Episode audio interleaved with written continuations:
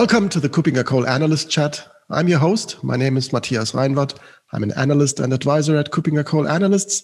My guest today is Paul Fisher. He is senior analyst with KuppingerCole and he's working out of London. Hi, Paul. Hi, Matthias. How are you? I'm fine and I'm happy to have you today. We will be catching up on a topic that we covered in an earlier episode of this podcast. We want to talk about privileged access management, but this time in a somewhat different flavor. You did some research and provided some research um, recently, and you're currently still working on that for privileged access management when it comes to to DevOps environments. First of all, uh, maybe a quick definition: what is DevOps when you're looking at that? DevOps is um, basically just a quick piece of here. and so it's, it's uh, a combination of what used to be called development and operations and the two had sort of different ways of working and then i think about 10 years ago the there was a, a culture arose in it circles where dev and operations started to work together um, to share knowledge because before they had been working in silos and this was caused delays, etc. So the idea was to create a more agile working environment so that devs and ops would share stuff between each other.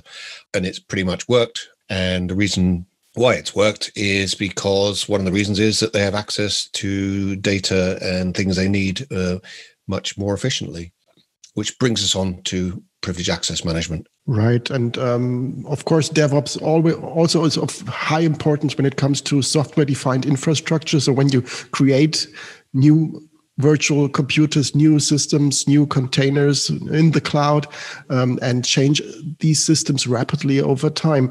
And as you've mentioned, security often is the missing link between the dev and the ops. So many blog posts have been written about DevSecOps. Uh, so to really get to a more secure approach here. But when it, you, have mentioned already pre- protecting privileged accounts, um, what changes when you look at a DevOps environment? What, which are the privileges to protect here? The thing that uh, traditionally PAM, as we all know, has been for admin accounts and other high value accounts uh, given out to certain people in the organization. What's changed is that the sort of definition of what's privileged has changed, and the number of people that are using privileged accounts has escalated uh, quite uh, significantly. And DevOps has contributed to that change. When you talk about uh, software defined networks and the engineering that goes on almost every day in organizations now where applications and other pieces are updated maybe even you know several times a day.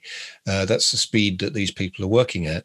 But to get to ensure that they actually get this done uh, they need to access particular things like containers and they need to access code and they need to access apis and everything else which makes the whole thing work. And within all that um, are secrets um, that would include things like passwords, but also perhaps pieces of code that are needed to help um, another piece of code, etc. And it's become obvious that all that has become very tempting to cyber criminals uh, or cyber attackers because they realize that um, this stuff is valuable. If they can get inside one piece of code, um, they may find gateways into other parts of the network. And what's been happening, I think, in DevOps is that because the guys working there are under pressure to deliver, that they sometimes cut corners or they make secrets available to each other um, without properly protecting them. So it became obvious that these things would, would we would define as privilege um, needed protecting from privilege access management platforms. And so the research that I've been doing uh, done a couple of papers, but also we've been doing a leadership compass, which is an extension of the privilege access management leadership compass, which we did earlier in the year, and that is focused on PAM for DevOps. And we've looked at, I think, I think it's about eight or ten individual vendors that we think are doing the best uh, to serve this this emerging market. Okay, I think when we look at PAM for DevOps, we get to a different dimension of PAM as well. On the one hand, we are typically talking about the admin accessing something. So having access to a root account, to a highly privileged code repository. So this is really the human, that is developer slash operations guy accessing a system. But there is another dimension, and that is the communication between individual building blocks within a software defined infrastructure or software defined network. So, really, some system accounts, some technical accounts that then often in the cloud are represented by, of course, usernames and password in the worst of all worlds, but maybe also API tokens as, as credentials or certificates, etc. Uh, the, the vendors that you looked at, did they cover both aspects or did I miss another aspect? No, they, they covered that. The, the vendors in the report, which will be coming out early next year, there, there was different types of vendors within it. Some are what you might call the traditional PAM vendors who are extending their functionality to cover DevOps and also um, other agile environments and even people using sort of multi-cloud environments, which have the same uh, challenges that we've been talking about in DevOps. But we also included some vendors that wouldn't even be seen as traditional PAM vendors, but they do offer, uh, for example, Vault technology, or they also offer certificate and passwordless based secrets management. I think what sort of become apparent to me looking at this this area is that PAM for DevOps or or other agile environments or other environments that I have access to a lot of secrets is kind of developing separately from what we might call the traditional area of PAM, which you talked about, which is protecting admin accounts and the more kind of static area of PAM. PAM for DevOps is really dynamic. And that I think the the vendors um, that we've covered have realized that they can't just say, well, our existing PAM platform, it, it can manage with DevOps. Um, they can't just say that without actually adding new technology and some of them have acquired smaller uh, sort of startups that have enabled that, and others are developing it in house.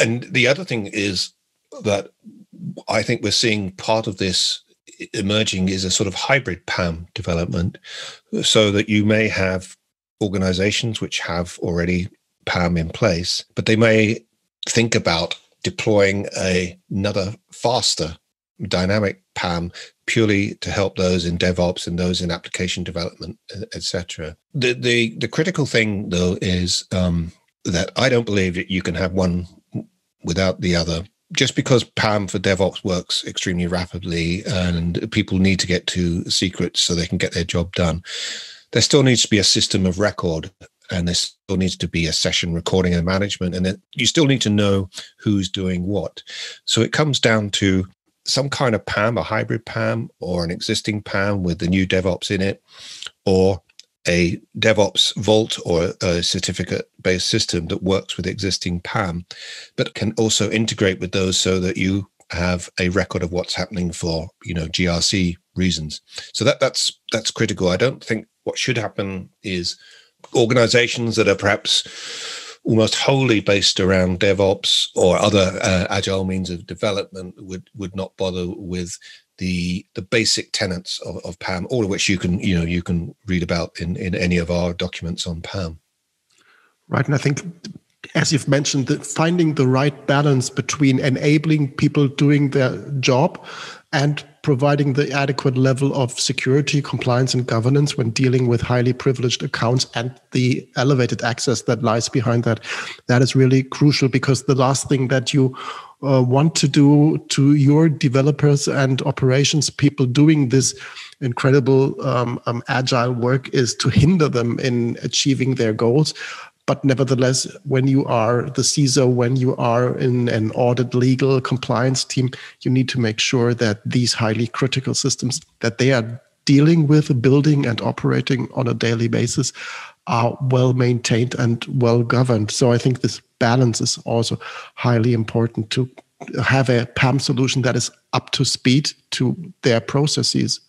You're, absolutely right. And I think that's, well, convenience versus security is you know something we talk about all the time in security, and it affects not just privilege access management, obviously, but even fundamental things like logging onto your email.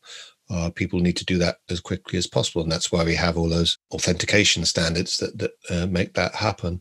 Um, but I think DevOps works at such a speed and in such a different way to perhaps other parts of the organization that it's it's crucial in there.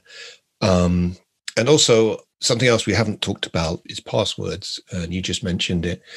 Passwords are still very much part of PAM, and I think they'll continue to be so, uh, particularly for uh, like the more basic areas of PAM. But I think within DevOps, we need to have passwordless systems which uh, use things like um, authentication keys or, or certificates, etc., and just in time, so that PAM becomes very much a one-off sort of operation. Um, so that every time someone in DevOps wants to access some secrets or so, they get a, a certificate, they get it just in time, and then it's deleted so that once they finish that work so you don't have any problem with sort of orphan accounts lying around and i think that's another difference between what's happening in devops and and the rest of the organization right one very important type of accounts that comes to my mind when we're talking about DevOps and of course cloud deployments are the the the root accounts that you get when you subscribe to a cloud service provider, say AWS or Azure, um, where you really are at the driver's seat for all the instances, all the software defined infrastructure that you have in place. Um, are these solutions also capable of of maintaining these very simple but very very powerful um, root or basic accounts when it comes to the AWS main account? Well, there is a problem that some PAM needs because you know all PAM providers, AWS, Azure, etc. They all have their own uh, different standards and different controls, and some PAM solutions, yes, they can do that. And and actually, AWS has a, a very a, a small piece of privileged access management built in, uh, but that's another uh, story. But most of them will work with all the leading cloud providers. But then again, this is where certificate based or passwordless based has a strength because it, it's cloud agnostic.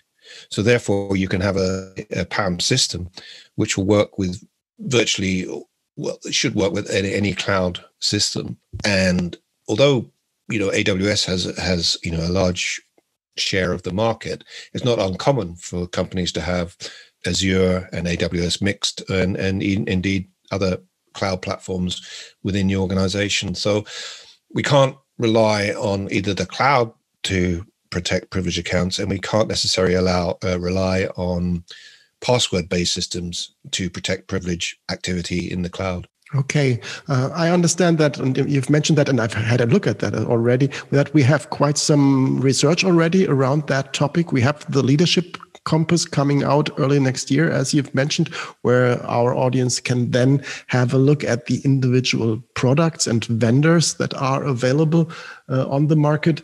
Um, when we want to close with, say, some three, four, five key recommendations that you could give for somebody who is currently looking into the market of PAM solutions for DevOps, what would that be? Well, uh, the first one would be to uh, wait until our report comes out. Um, if that is not an option. uh, and uh, but perhaps more seriously, then I think obviously what well, hopefully that our report is a good start, but uh, also do research yourself. First of all, you, you need to understand what is happening in your organization. You may have DevOps happening and not really realize it because some software development teams may be working like this and you don't know that. Uh, so it's important, like in any any uh, pre-deployment, to do a audit of what's happening in your organization.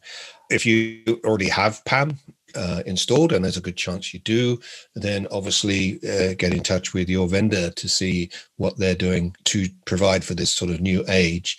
And, and finally, I think don't panic. Uh, I think at the moment um, there is a risk, there is a security risk in some of what what is happening in DevOps, but I think that it's still time to manage this and, and to look at the options that are available on the market, but also keep keep up to date. The PAM market is changing all the time, and the the solutions that have been coming out for DevOps were, probably didn't even exist uh, maybe 18 months ago. The other thing I would say is understand the choice that you have that you know you may have multi-clouds working uh, and you have uh, obviously legacy operations uh, happening at the same time. But pam as a technology is becoming uh, multifaceted as well.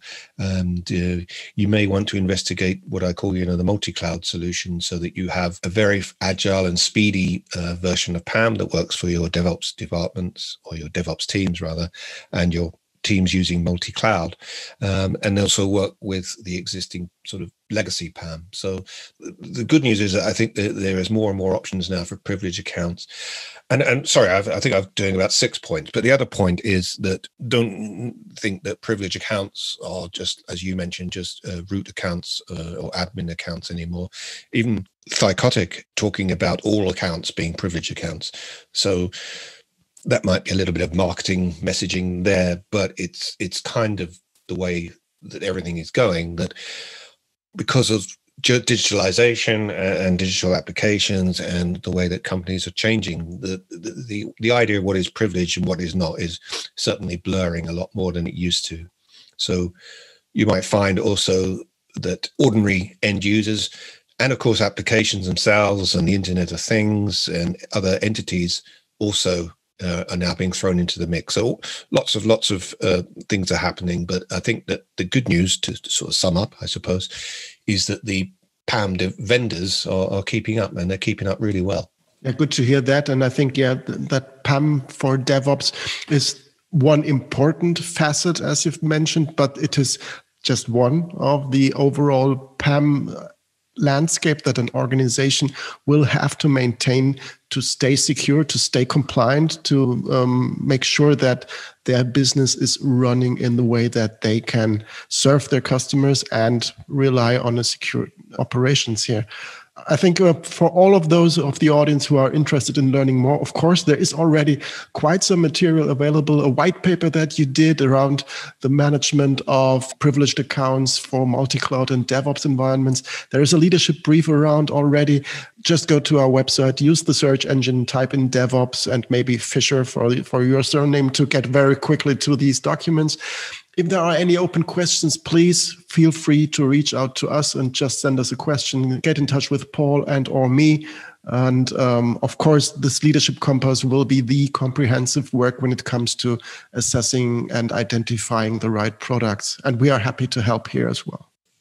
And of course, the leadership compass, the main one is already online as well. So that that would, although it's not focusing on DevOps, but it, it still give you a very good idea of what's in the market. And that was only published uh, sort of June this year, so it's still pretty uh, up to date. Great. Thank you very much, Paul, for sharing your insight on that interesting um, aspect of the PAM market. Looking forward to having you in a future episode soon. Thanks very much. Pleasure to be with you and have a good day. Thank you very much. You as well. Bye. Bye.